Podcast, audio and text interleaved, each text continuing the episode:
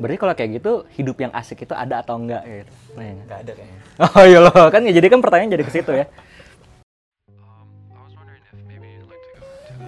Maka saya justru pengen ngajaknya gitu ya supaya kita, karena memang kerangkanya kita lagi ngobrol tentang hidup yang asik tuh kayak gimana terus ternyata kita sampai sampai jadi tertunduk-tunduk gini kan kayak gitu. "Oh, jadi ternyata hidup itu berat bro kayak gitu Bacot lah asik-asik kan. Kayak sembuh lagi gua. Bullshit. gua gua di sini pengen semangat nih. Jadi pengen beli baygon kan ya gitu. Di rumah banyak nyamuk udah banyak nyamuk. Di kosan banyak nyamuk. Takut DB sebenarnya gue pengen ngajak ke untuk kita lihat pohon korma. Ada yang tahu pohon korma? Ada yang pernah lihat pohon korma para sobat gurun semuanya yang tahu? Pohon korma aduh iya. Eh, buat podcast semua yang mau protes kita di lantai dua Salman ya. Gedung kayu Salman Jangan seru. kan kita bisa eh kita gue pengen ngajak ke eh, kita ngeliat ke pohon korma. Ada yang tahu nggak gim- eh, gimana cara nanam pohon korma di tanah Iya. yang tanahnya itu pasir pertama dua tuh sumber airnya tanahnya itu pasir yang itunya pasir ya, gitu ya Permukaannya. permukaannya pasir gitu ya. sumber airnya itu puluhan sampai ratusan meter ke bawah gitu. jauh banget di bawah permukaan pasir gitu kan ya dan di sana ya kan. banyak banget badai pasir Ah, gua tahu nih. ya kan jadi kalau misalkan kalau kalian pernah nanam sesuatu di atas pasir itu kan dorong dikit juga ambruk kan. Maka pertanyaannya gimana sih cara numbuhin eh, pohon korma? Karena ternyata numbuhin pohon korma itu nggak bisa kayak di Indonesia. Ah, tanam keluar tunas nah kita diemin aja tuh tinggal kita siram sama kasih pupuk kayak gitu. Kalau misalkan di sana kayak gitu sudah ke bawah eh, ke ini aja ke langit ke berapa gitu kan. baru jadi turun gitu, udah udah ke ke langit kan gitu. Karena numbuhin pohon korma itu ternyata nggak kayak gitu ada yang tahu nggak gimana cara numbuhin pohon korma Di ini di gali. Tanam di tanam. Di, ditahan, ditahan. Zahid boleh keluar Saya kira di sana kok anda di sini ada rapat tuh di sana tuh Kasian banget, woi. Ini gak sih ditahan? tuh cara nanamnya itu adalah eh, pertama gali dulu 2 sampai 3 meter workshop workshop.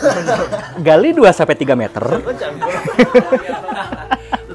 Tutorial menanam kurma. ya. Di Arab. oh pakai bahasa Arab mestinya. Tutorial menanam kurma di Arab. iya. Jadi yang pasti itu pertama eh, gali dulu 2 sampai 3 meter. Masukin eh, biji kurmanya ditimbun terus apa? Tutup pakai batu. Nah, lucu kan kayak gitu. Jadi itu mau tumbuh tuh itu ditahan tuh pakai batu pakai batu yang banyak ditimbun pakai batu yang banyak tau nggak kenapa harus kayak gitu supaya pertumbuhannya itu dipaksa difokuskan untuk akar dulu jadi akarnya pertumbuhan itu difokuskan supaya akarnya dalam banget. Sampai kemudian ketemu air, sampai kemudian sudah menancap sangat-sangat dalam puluhan meter ke bawah. Barulah pada saat itu pohon kurma itu bisa memecahkan batu yang ada di atasnya. Silahkan tepuk kaki. Ternyata pohon kurma itu untuk bisa tumbuh di tengah masalah, pohon kurma itu kayak gitu. Tata caranya. Lucu ya? Gitu. Lucu kan kok nggak ketawa? Hampir. Hampir lucu. Sebentar lagi. Hampir ya, dikit lagi. Digoyang dikit lucu. Ternyata adanya batu itu walaupun seakan-akan seperti menyiksa si pohon korma, tapi itu mempersiapkan pohon korma itu untuk siap atas segala macam hal yang kelak akan menimpanya ketika dia sudah mulai menyeruak ke permukaan. Kalau misalkan nggak digituin dulu ya dia akan terbang gitu. Karena akarnya masih belum kokoh, air belum masih masih belum nyampe gitu kan airnya. Dia masih belum mandiri untuk mendapatkan air sendiri di kondisi yang sangat-sangat kering. Tapi ternyata adanya batu itu fungsinya supaya dia punya fondasi yang kokoh dulu. Ada yang pernah nonton eh, stand up komedi Gabriel Iglesias? Udah dengar? Oh. Oh. Oh, yang Ono. Kan di YouTube itu enggak? itu sebetulnya bukan mau ngajak ke sananya sih, tapi uh, saya keingetan dengan sebuah ini ya, sebuah beat komedinya. Jadi dia cerita tentang kehidupan dia, dia itu menikah dengan uh, istrinya yang sekarang itu yang sebetulnya tuh istrinya udah punya anak kayak gitu. Jadi menikah dengan janda lah kayak gitu. Dia menikah dengan kayak gitu dan uh, ya mungkin karena memang bukan anak kandung, jadi sudah bertahun-tahun uh, maka ketika bertahun apa tahun-tahun makin berlalu hubungan mereka makin merenggang kayak gitu karena komunikasi makin kurang dan tau nggak apa yang dia cari kata gitu tau nggak apa yang saya cari dengan anak saya katanya. Saya cari masalah sama anak saya kenapa karena dengan adanya problem di kehidupan kami maka pada saat itu kami jadi punya momen untuk berdiskusi dan berkomunikasi lebih intens antara saya dengan anak saya itu dari sudut pandang seorang bapak ketika misalkan anak saya punya masalah, maka pada saat itu saya bersyukur. Itu jadi satu momen untuk saya bisa ngobrol sama anak saya. Kita ini satu perspektif lain lagi gitu. Itu stand up komedi apa motivasi itu? Tapi lucu ya ya ya. Karena kan saya tidak sedang stand up komedi gitu. Jadi saya buang tuh komedi-komedinya gitu. Jadi kayak motivasi gitu. Ya. Ja- Jadi stand up motivation gitu. Kayak gitu. Jadi ternyata justru dia malah seneng kalau misalkan uh, dia uh, anaknya ataupun dia punya sebuah problem, punya sebuah masalah. Karena dengan dengan momen itu dia jadi punya momen untuk oh ini, ayo kita selesaiin bareng-bareng, ayo kita ngobrol bareng-bareng. Ternyata mirip ya dengan apa yang tadi kita coba sharingkan di sini kan. Fungsinya masalah itu apa? Biar berkomunikasi sama Allah kan kayak gitu. Karena kan dengan adanya masalah, kita jadi punya waktu untuk benar-benar berkomunikasi dengan intens sama Allah. Gitu. Kalau kata Ustadz Salim itu kadang-kadang masalah itu diciptakan supaya kita ingat untuk tersungkur kembali di sepertiga malam kita, katanya kayak gitu. Untuk ingat lagi kayak gitu loh. Karena kadang-kadang kalau misalkan senang, senang, senang, senang, hilang tuh penghargaan kita atas kenikmatan-kenikmatan yang telah ada. Ya nggak sih gitu. Pernah nggak sih kita lupa nih bahwa wah gila itu tuh ternyata penting banget eh kayak gitu. Dan kita tuh baru tahu itu setelah kehilangannya. Wah Edan, apa namanya tuh mm, dompet itu hilang eh padahal di dompet itu ada apa ada apa ada apa padahal kan kartu-kartu itu dikeluarinnya kapan juga nggak tahu kan kayak gitu tapi kita baru ngerti nilainya itu ya setelah kita kehilangan itu nah kadang-kadang masalah-masalah kayak gitu yang supaya Allah tuh jadi inget inget gitu ketika harga diri hilang kayak gitu kan ya. itu Iqbal Syakban ya Ingat ternyata harga diri. Enggak, silakan. Jadi uh, satu itu jadi momen kita buat ngobrol lagi sama Allah kan. Yang kedua tadi ya jadi momen kita juga untuk berkembang juga kayak gitu loh. Karena adanya masalah itu ya fungsinya supaya kita jadi makin menancapkan kekokohan. Berkembang itu nggak harus dalam skill ya, tapi termasuk dalam keyakinan. Berkembang itu kapan sih kita benar-benar mencoba untuk memujahadahkan apa yang ada-ada dalam Quran? Oh, itu orang waktu itu itu nasihat yang masih sampai sekarang gue pernah lupa sih. Untuk pas di Jogja itu. Kapan waktu terakhir kita benar-benar memujahadahkan apa-apa janji-janji Allah yang ada di Quran? Apa itu mujahadah? Ah, mujahadah itu adalah bersungguh-sungguh membuktikan. Gitu. Sunatullah itu kan apa yang Allah gariskan dan pasti terjadi, ya nggak? Sunatullah itu. Hmm, gravitasi sunatullah, benar nggak? Gak perlu di ini ya. Kalau ini saya jatuhkan, jatuh nggak? Ada yang ragu? Ternyata pas saya gini ternyata melayang, uh, gitu kan? Ada yang ragu? Saya saya buktikan ya, satu, dua. Wah, ternyata anda semua benar. Kita berikan tepuk tangan untuk kita semuanya ya. Effortless ya. Effortless sekali kan ya gitu. Nggak perlu nggak perlu ditanya, nggak perlu dipaksa, pasti akan menjawab, oh iya tentu saja itu akan itu bakal jatuh kan. Karena sunatullah. Tapi pernah nggak sih kita juga memiliki sebuah keyakinan yang sama juga terhadap sunatullah yang mengatakan intang surullah yang surukum. Padahal itu sama-sama sunatullah loh. Artinya artinya. Ya, intang surullah yang surukum itu barang siapa yang menolong Allah, niscaya Allah akan menolongnya. Atau eh, ba- apa bertakwalah kepada Allah niscaya Allah akan menda- mendatangkan rezeki dari arah yang tidak disangka-sangka. Itu sunatullah juga kan, sama kayak gravitasi kan, pasti terjadi kan. Tapi kenapa kadang-kadang kadar keyakinan kita suka beda? Kalau kayak gravitasi kan kita nggak perlu kayak, aduh, tapi ini yakin dia bakal jatuh nggak ya gitu. Itu HP udah di ujung tuh, udah di, udah di ujung, lagi dicas tuh, udah di ujung, udah mau udah gerak gerak udah mau jatuh tuh. Hmm, jatuh nggak ya? Ah, kayaknya enggak deh. Enggak kan gitu. Pasti kan kita. ini belum dibuktikan secara saintifik ya. Iya, iya. ya pasti kan bakal Ada papernya gitu ya. digeser. gitu. Tapi beda kalau misalkan kasusnya adalah sunatullah yang sifatnya kayak gitu bahwa Allah akan menolong kita kayak gitu kan bahwa Allah bakal uh, mendatangkan rezeki dari arah yang tidak disangka-sangka kayak gitu i- banyak loh kayak gitu kan ya gitu. ya itu salah satunya betul kayak gitu ya bahwa uh, ketika kita dikatakan bahwa Allah itu sudah menyediakan berbagai macam kemudahan di balik kesulitan bahkan dikatakan bahwa apa uh, inna ma'al usri yusra itu adalah bersama kesulitan ada kemudahan dan dan sesu- dan apa eh, kesulitannya itu singular kan kayak gitu ya. Sementara eh, kemudahannya itu plural. Gitu. Kemudahannya itu jamak. Seberapa pernah sih kita mencoba untuk membuktikan hal itu gitu. Ketika pas kita menghadapi masalah-masalah kita tuh kayak kita menghadapi itu sama seperti kita menghadapi gravitasi. Udah nggak ada keyakin, udah nggak ada hal yang akan meragukan lagi. Oh ini pasti bisa nih. Allah pasti bakal nolong gua nih. Ada satu problem, gue balikan lagi ke Allah. Allah pasti bakal nolong gua nih. Ada di momen paling rendah dari hidup kita, gak ada lagi yang bisa nolong. Maka pada saat itu, gue coba balikan lagi lah ke Allah. Allah pasti punya solusi. Allah nggak bakal ninggalin gua kok. Allah tuh ada. Allah tuh nggak bakal ninggalin gua. Allah tuh Allah tuh bener-bener tahu momen-momen gua jauh lebih tahu daripada gua apa diri gua sendiri.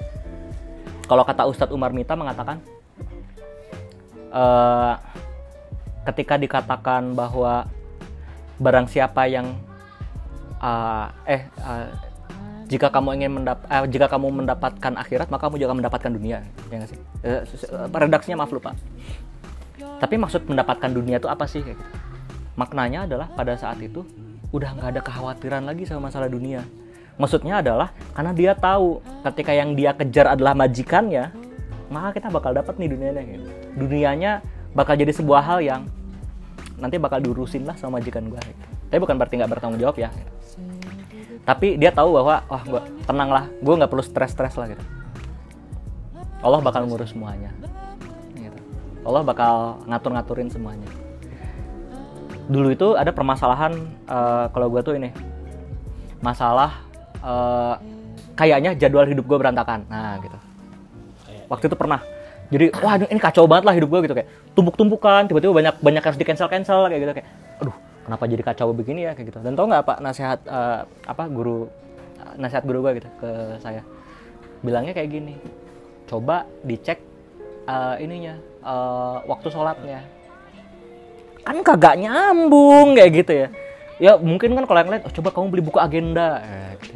coba kamu mulai gunakan metode Archtung ya, gitu. Ka- kanban method gitu ya. Lah kok guru saya malah bilangnya coba dicek jadwal sholatnya nih. kan sholat kan cuma lima menit kayak gitu kan biasanya sholat kan nggak lama-lama kayak gitu nggak mengamal coba sholat kalau di jumlah jumlah di jumlah jambleh gitu nyampe nggak kira-kira tiga jam enggak ya kayaknya gitu nggak nyampe tiga jam kayaknya. eh tapi ternyata bener loh ketika dicobain ngatur-ngatur waktu sholat jadi bener-bener dicoba gitu ya di awal-awal. Bener ya tiba-tiba setiap schedule itu kayak dijatuhkan tepat di tempatnya. Truk eh sorry mas yang ini reschedule ya. Truk tepat di waktu yang lagi kosong gitu. Truk truk truk truk truk truk gitu. Teng teng Gak ada yang tahu. oh iya mungkin kelak akan kita perkenalkan ya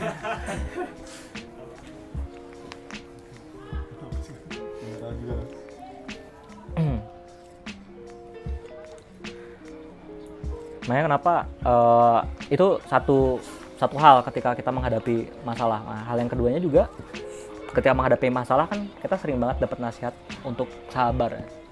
tadi kan masalah yang pertama adalah kita tahu hakikat dari permasalahan kita. Permasalahan kita tuh kan bukan buat nyusah-nyusahin kita ternyata. Mestinya nggak perlu lagi ada stres-stres lagi terkait dengan masalah.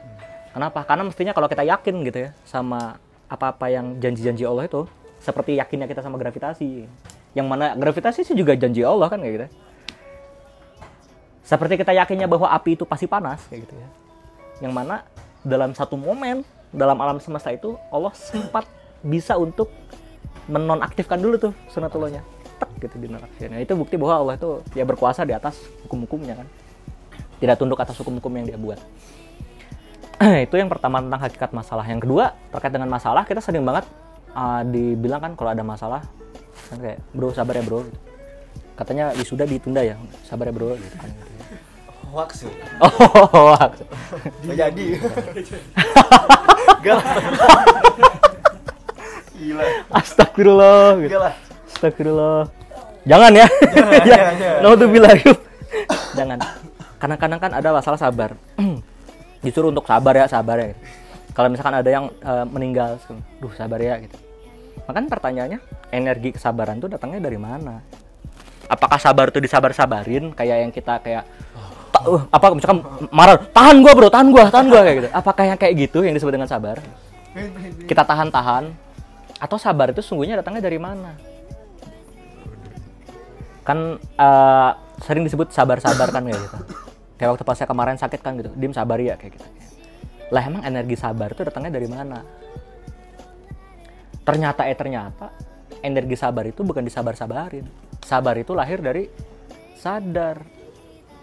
Ada yang pernah dengar cerita ini eh, di Stephen Covey, Seven Habits tentang dia eh, tentang seorang ayah yang dia dia apa dia duduk sampingnya ada seorang ayah terus ada anaknya yang lari-larian di kereta Namanya kan Ini saya ceritain buat yang kalian semua yang masih belum tahu yang masih awam ini. Masih bacanya di Ya, yang masih bacaannya. Yang masih eh, apa? Timeline lain kan. bukan. Ya, ya yang bacanya mari mem- mari membaca bersama ibu kodok kayak gitu.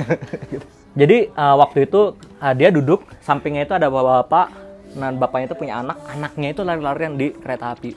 Berisiknya luar biasa. Ganggu gangguin teriak-teriak nangis nangis gitu. Kan merasa terganggu dong. Begitu pula dengan eh, penumpang-penumpang yang lain. Kayak aduh ini bapaknya malah diem aja lagi ini anak lari-larian kayak gitu kagak kagak di stop apa kayak gitu eh, kesel kesel kesel kesel kesel. Mungkin kan pada akhirnya udahlah kita sabar aja kali ya kayak gitu mungkin inilah saya sabar aja sabar sabar. Tapi si orang ini kemudian dia mungkin udah nggak bisa nahan lagi dan kemudian dia uh, konfirmasi ke si bapaknya pak maaf nih itu kayak anaknya ganggu kereta nih Eh, kasihan yang lain jadi keganggu. Eh, bisa ditolong di ini nggak gitu? Maksudnya di, di bisa tolong di eh, matikan saja nggak gitu? Bisa tolong di off gitu ya anaknya. Dan tahu nggak apa kata si bapaknya?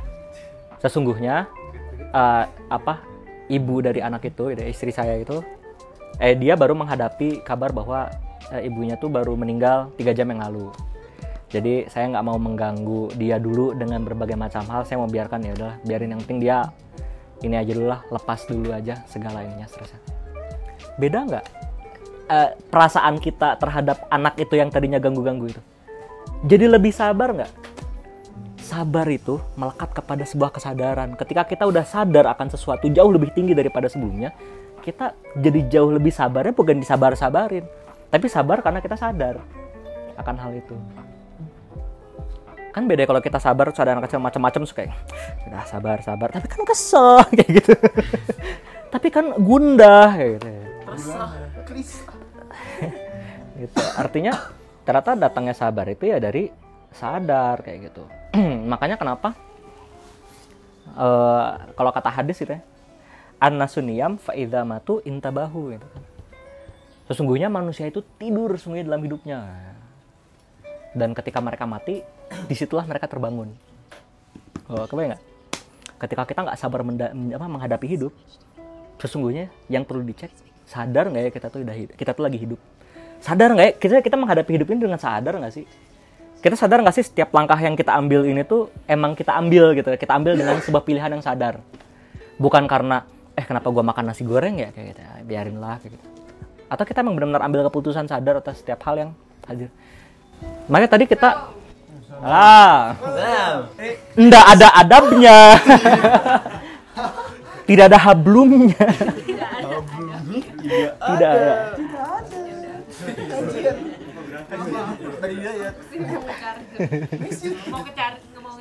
Oh, nggak apa-apa. Sampai sambil nge-charge iman juga kan ya. Nge-charge semangat juga kan ya. Siapkan. Enggak laptop doang kok. Insya Allah iman udah ini udah overload. Tadi sampai mana? Oh iya, jadi eh, hidup itu memang sebetulnya bener nggak ya kita menjalani hidup ini dengan sesadar-sadarnya sadar. Maksudnya sadar hidup dengan sadar itu apa sih? Kenapa sih kita sebut zombie itu nggak sadar? Dia tidak sadar. Tautologi lagi. Dengan falasi. penuh dengan logical fallacy gitu. kenapa sih zombie itu disebut tidak sadar Karena dia tidak punya pilihan. Nah, kenapa orang gila itu tidak sadar Saya tidak menggunakan akal saya tuh hilang. kenapa orang yang tidur sambil jalan itu disebut orang yang tidak sadar? Karena tidak karena dia tidak sadar dengan ketidaksadarannya. Logical fallacy lagi. Tahu tahu tahu tahu lagi. tahu loh. Nah, gitu. Udah bukan tahu tahu lagi tahu. Tahu tahu.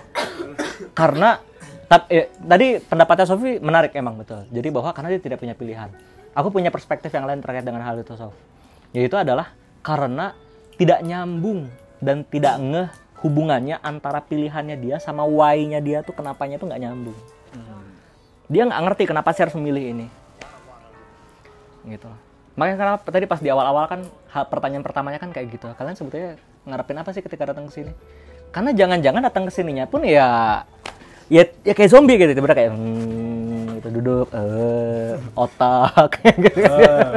nanti kalau misalkan kita bakal ada sering banget gitu ya kumpul asik bener ini kita akan sering banyak banget mengulik pertanyaan itu. Kenapa sih kalian harus kenapa sih kenapa? Pertanyaan kenapa itu akan sering banyak keluar.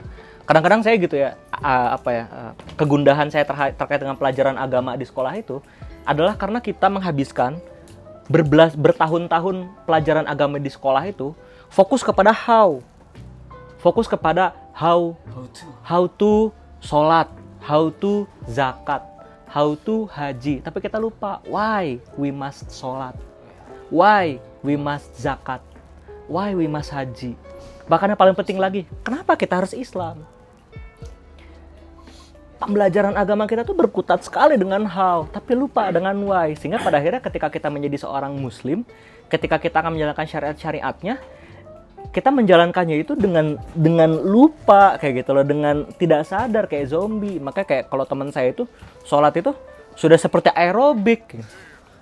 Saat Tinggal ada lagunya aja kan kayak gitu. rakaat satu. Jadi uh, ada cerita ini buruk sih, tapi dia bilang kayak gini. Sebetulnya kamu tuh ngerti eh tahu nggak sih bacaan sholat gitu? Sebetulnya gue udah lupa bacaan sholat, tapi tiknya gini, pokoknya rokat satu gue hitung sampai 40, rokat dua gue itu sampai 20.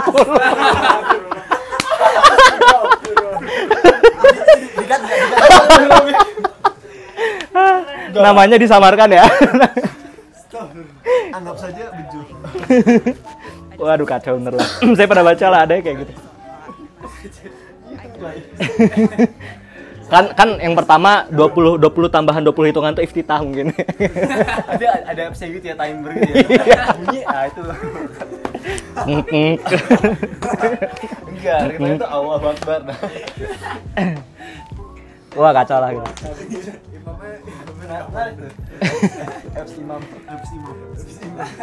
Timer imam. itu makanya Oh, ada. Ada ya kayak gitu kan? Oh kirain beneran ada kayak gitu. Sob. Oh, bagus sih. Eh bagus Oh, tuh. iya bener, Bagus bagus bagus. Itu itu kan baru bagus itu. Ah ini ya. Ini kan bagus bu- bukan dihitung.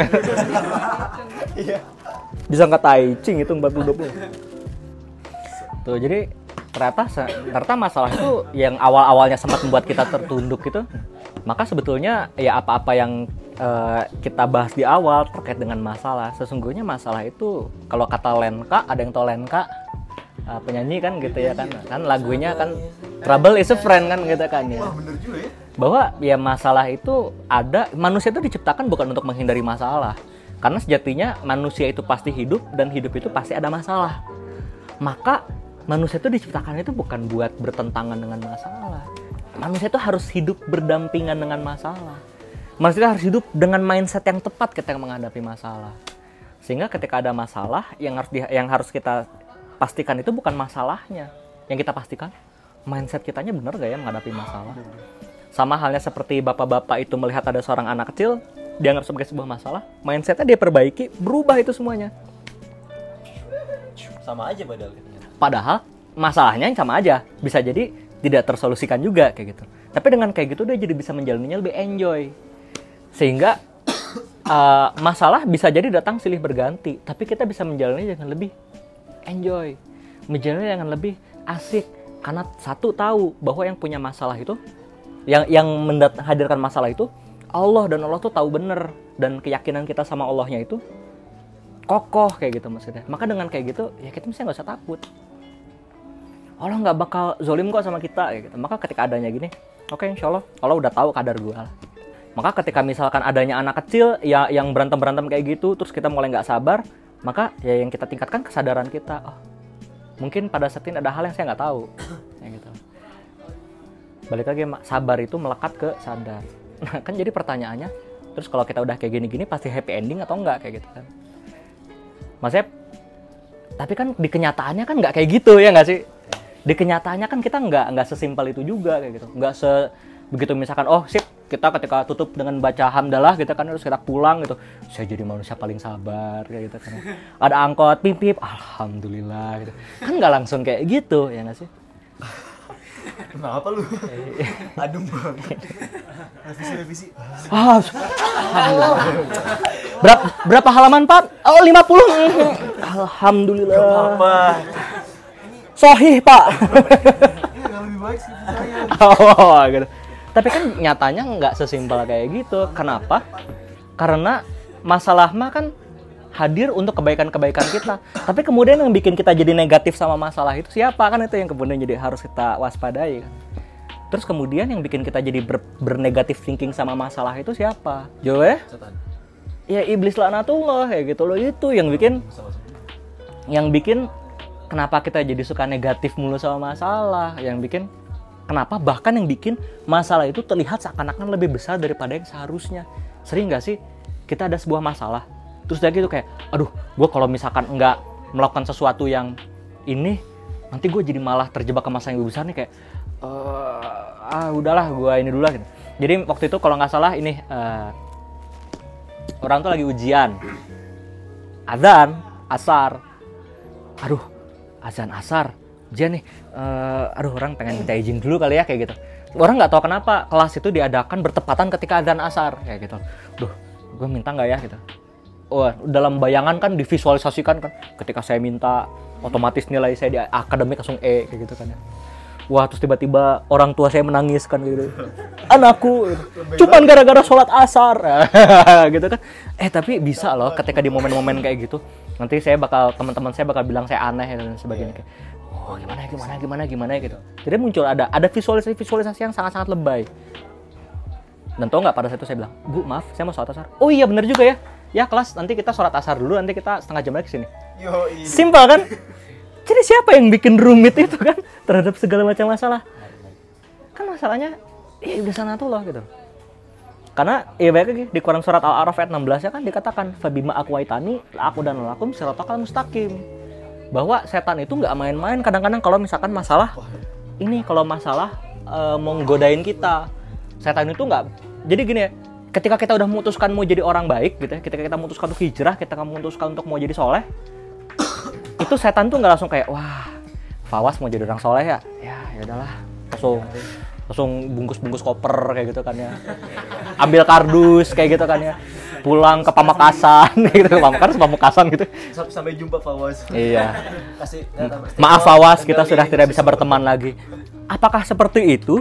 Atau setan tuh malah ganti persneling ganti strategi. Wah Fawas udah jadi soleh nih kayak gitu. Gue harus ganti strategi. Atau jadi kayak gitu. Ya enggak setan itu kan enggak tidak semenyerah itu. Tidak langsung merasa tereliminasi dan ambil koper ketika pas kita sudah memutuskan untuk mendekat kepada Allah kan kayak gitu. Tapi malah ganti strategi makin kenceng makin ngegas. Maka justru momen-momen ketika kita memutuskan untuk jadi baik itu adalah momen-momen paling fragile dalam hidup kita, momen-momen paling krusial dalam hidup kita. Kayak kadang-kadang kan saya juga suka ngobrol juga kan kalian sama Ayub. Ketika orang itu sudah mulai menjejakkan kakinya ke masjid gitu ya, ketika sebelumnya nggak pernah ke masjid, yang harus dipastikan paling pertama itu ada nggak lingkaran yang pas buat dia. Karena kalau nggak punya, wah berabe deh. Godaan untuk kembali lagi itu berat. Ada pasti godaan itu. Setan tuh, uh, sorry balik lagi ke Al Araf ayat 16 itu Fabima Agwaitani dikatakan kan Fabima Agwaitani kalau misalkan di eh, terjemahnya itu kan eh, karena engkau menghukumi aku tersesat kayak gitu kan ya. sesungguhnya kalau menurut para ulama eh jadi eh, sorry terjemahan utuhnya ya. Karena engkau menghukumi aku tersesat, niscaya akan apa? Akan akan akan aku sesatkan mereka dari jalanmu yang lurus kayak gitu. Mereka itu adalah kita kita yang ada di sini kayak gitu loh. Mereka itu ya kita gitu. Aku sesatkan mereka tuh artian dia akan menyesatkan kita kita semua yang ada di sini. Kan bilangnya karena engkau menghukumi aku tersesat kayak gitu ya. Sesungguhnya kata para ulama makna karena itu kurang tepat untuk kata Fabima Agwaitani. Makna yang paling tepat itu apa? Itu adalah sumpah al-qasam. Artinya sumpah yang itu kokoh banget. Jadi seakan-akan bilangnya kayak gini. Demi hukumanmu, demi keputusanmu yang menghukumiku tersesat niscaya aku akan sesatkan mereka dari jalanmu yang lurus. Sok bayangin, itu iblis ngobrol di depan zat yang dia melihat dengan mata kepalanya alam semesta diciptakan. Yang dia melihat dengan mata kepalanya Adam diciptakan. Yang dia melihat dengan mata kepalanya berbagai macam hal yang menakjubkan di alam semesta ini terbentuk. Kan kalau kita mah nggak ngelihat ya hal-hal kayak gitu ya. Iblis ngelihat dong dengan mata kepalanya. Masih sempat-sempatnya ngomong kayak gitu. Jadi kan ketika ketika dia bersumpah di depan zat yang dia tahu itu tuh maha kuasa, bakal main-main gak sih sama sumpahnya? Kagak bakal main-main lah. Ketika kita sumpah, eh sorry, ketika kita memberikan sebuah, eh, kita tanda tangan di depan rektor gitu ya bahwa kita tidak akan melakukan A gitu ya. Eh, bakal main-main gak sih kita ketika misalkan itu rektor? Naikin lagi nih gubernur, naikin lagi presiden nih. Bahkan di depan PBB kita disorot kamera tanda tangan. Gitu bakal main-main gak sih kita sama hal yang yang kita setujui itu? Gitu? kan nggak mungkin bakal main-main kan? Pasti bakal serius banget sama hal itu. Nah yang dia serius sih adalah nggodain kita. Jadi nggak bakal itu. Ketika satu momen setan tuh kayak oh Ayub lagi futur ya. Eh Ayub lagi lemah semangat ya. Kayak hmm ya udahlah biarin aja. Nggak bakal gitu. Sedikit aja ada celah. Eh bro udah lama nih kita ya. Yo, Skripsi gimana bro? skripsi susah ya? Pusing ya? Gini dulu lah gitu. Sana dulu ya. Masih kayak gitu? Sabi. rangkulan-rangkulan itu akan selalu ada. Dan setan itu iblis itu ini kalau kata Ustadz Maman Alikan ya iblis itu punya satu strategi. Wah ini menarik banget nih. Nama strategi namanya spotlight strategi. Duh, maaf ya ini dibongkar-bongkar aja ya gitu. Jadi spotlight strategi itu kayak gini. Dia memastikan bahwa ya, iblis dan setan itu memastikan bahwa kita tuh fokus sama satu jalan yang Allah nggak suka dan kita tuh jadi lupa bahwa ada jalan yang sebetulnya masih diperbolehkan. Contoh, contohnya kayak gini. Eh, secara etimologi, jannah itu artinya apa? Taman. Jannah itu artinya betul. Jannah itu artinya adalah taman. Nah, lebih tepatnya lagi bahwa eh, tempat padang yang dia dipenuhi dengan pohon-pohon yang sangat banyak. Jadi kalau pohon-pohon itu sekitar ada semiliar lah, anggaplah pohon itu ada semiliar, kayak gitu. Dan jannah itu indahnya luar biasa ya, kayak gitu. Yang bilang indah siapa jannah itu? Allah ya, Allah yang maha indah kan kayak gitu. Bayangkan ada chef internasional bilang, dim nasi goreng di depan enak banget kita percaya nggak sih itu bakal enak banget ya percayalah chef yang ngomong kan gitu kalau misalkan Ayub yang ngomong kan dim nasi goreng depan enak emang iya padahal tadi kan kayak mana suka makan nggak sih kan kan kayak gitu nggak pernah gitu ya. iya kan gitu ini makan tahu dia tahu nasi nggak sih ya kan gitu kan Ya, goreng. Nah, eh, jannah itu kan sebenarnya pohonnya banyak banget, ada semiliar lah. Terus gitu tempatnya indah banget. Dan tau nggak apa yang Allah larang di situ? Cuman dilarang untuk mendekati satu pohon, satu loh, satu. 999 juta, 999 ribu, 999 nya kan nggak kenapa-napa waktu didekati, kayak gitu kan? Tapi setan, iblis dengan cerdas, ya dengan hebatnya bisa melupakan yang 999 juta, 999 ribu, 999 itu jadi sama satu kayak gitu loh. Kebayang nggak? bisa loh spotlight cuma jadi itu doang jadi seakan-akan kayak nggak ada pohon-pohon pohon yang kalian tuh palsu doang tuh. Oh itu tuh hoax tuh hoax pohon yang itu ini doang yang asli nih kayak gitu. Ini demi enak banget gitu. bisa loh dibikin kayak gitu. Dan itu kan pernah terjadi kayak gitu. Artinya ya begitulah strateginya. Sering juga nggak sih kita juga strateginya kayak gitu? Ada banyak hal yang semestinya bisa kita lakukan dalam satu waktu. Tapi kenapa harus yang maksiat yang harus kita lakukan? Kayak nggak? Kenapa harus malah hal-hal yang Allah nggak suka yang malah kita pilih? Ada problem, ada 999 cara kita bisa memandang problem itu dengan baik, tapi kenapa harus satu cara yang buruk itu yang harus kita ambil? Kita punya 99 kesempatan untuk husnuzon, tapi kenapa kita harus ngambil satu yang seuzon? Ada banyak caranya sebetulnya. Cuman ya begitulah iblis lanatullah itu gak suka kalau misalkan kita sudah mulai agak mendekat ke Allah. Ini agak saya percepat ya karena sudah setengah enam. Gitu. Hari lagi. Oh iya ngeri itu masih dua hari lagi ya kayak gitu bener juga. Baru, baru dua jam ya kayak gitu ya. One, day one. Masih strong loh. Dari doang udah. Enggak dia mencatat dia mencatat. Oh. Kata Imam Syafi'i itu katanya harus catat. Ikatlah tulisan. Ikatlah tulisan. gitu. Padahal sebetulnya tipu daya setan itu adalah lemah tipu daya setan itu. Tahu nggak kenapa yang dimaksud tipu daya setan itu lemah? Karena sebetulnya kita tuh bisa untuk mengabaikan hal itu. Kita punya kuasa untuk mengabaikan hal itu. Kita punya kuasa untuk memastikan bahwa masalah itu tidak hadir sebagai musuh kita. Kita punya kuasa sebetulnya untuk memastikan masalah itu adalah teman kita. Setan tuh nggak punya kuasa untuk menjadikan masalah itu seakan-akan seperti hal yang sangat-sangat besar nggak dia nggak punya kuasa. Karena kan untuk bermaksiat pun setan nggak punya kuasa ya untuk untuk mendorong kita bermaksiat. Fungsi setan apa sih? Advisor doang kan, bro. Enak tuh. Sikat bro. Marketing. Ma- eh, marketing kan gitu kan ya bikin visualisasi. Ah, jika anda beli sekarang kayak gitu kan ya. gitu. Ini saya harganya gitu kan. Saya karena kan nggak pernah kan ada yang tiba-tiba kayak, aduh pengen apa eh, kalau pengen bunuh orang kan paling kayak, uh tuh orang nyebelin banget, sikat bro sikat kan kayak gitu kan setan kan, iblis kan kayak gitu. Tapi kan nggak pernah kan ada yang dimasukin setan kayak, oh gitu. Kan enggak ya gitu. Saya tidak sengaja nih melakukannya kayak gitu. Waalaikumsalam warahmatullahi. Waalaikumsalam warahmatullahi. Pas banget baru dimulai. Iya. Mari kita mulai dengan bersama-sama membaca. Kita kebalik ya. Kaki gua udah kaki gua udah semutan. Udah udah disemutin ya. Kesemutan eh. Karena kan ya gitu di Anamal ayat 24 juga dikatakan ya tugasnya setan itu cuma untuk memvisualisasikan aja supaya kelihatannya it's it much worse than it really is kayak gitu loh. Tugasnya setan doang yang menjadikan seakan-akan terlihat indah ya di mata kita. Tapi sebetulnya nggak segitunya juga.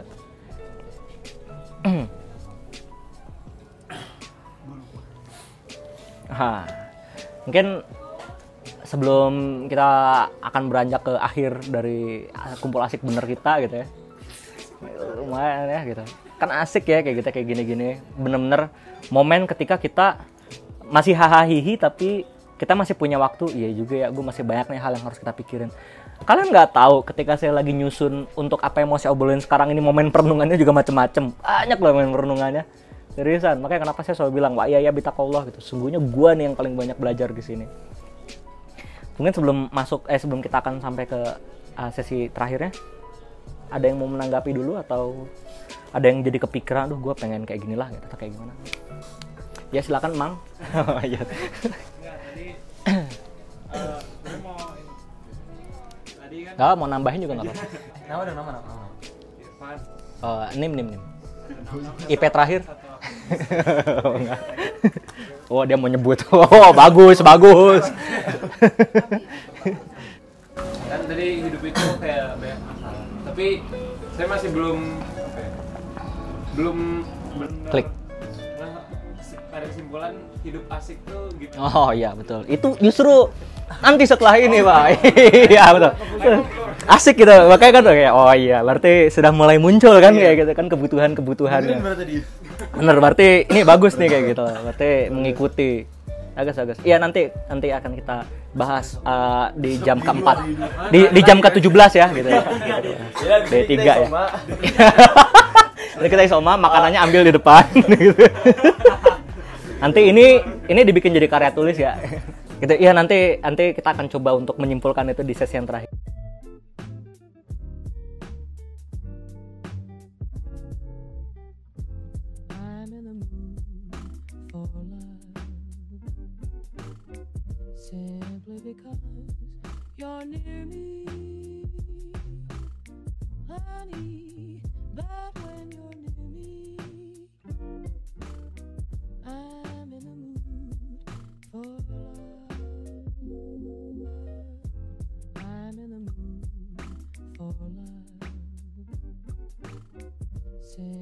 Because you're near me.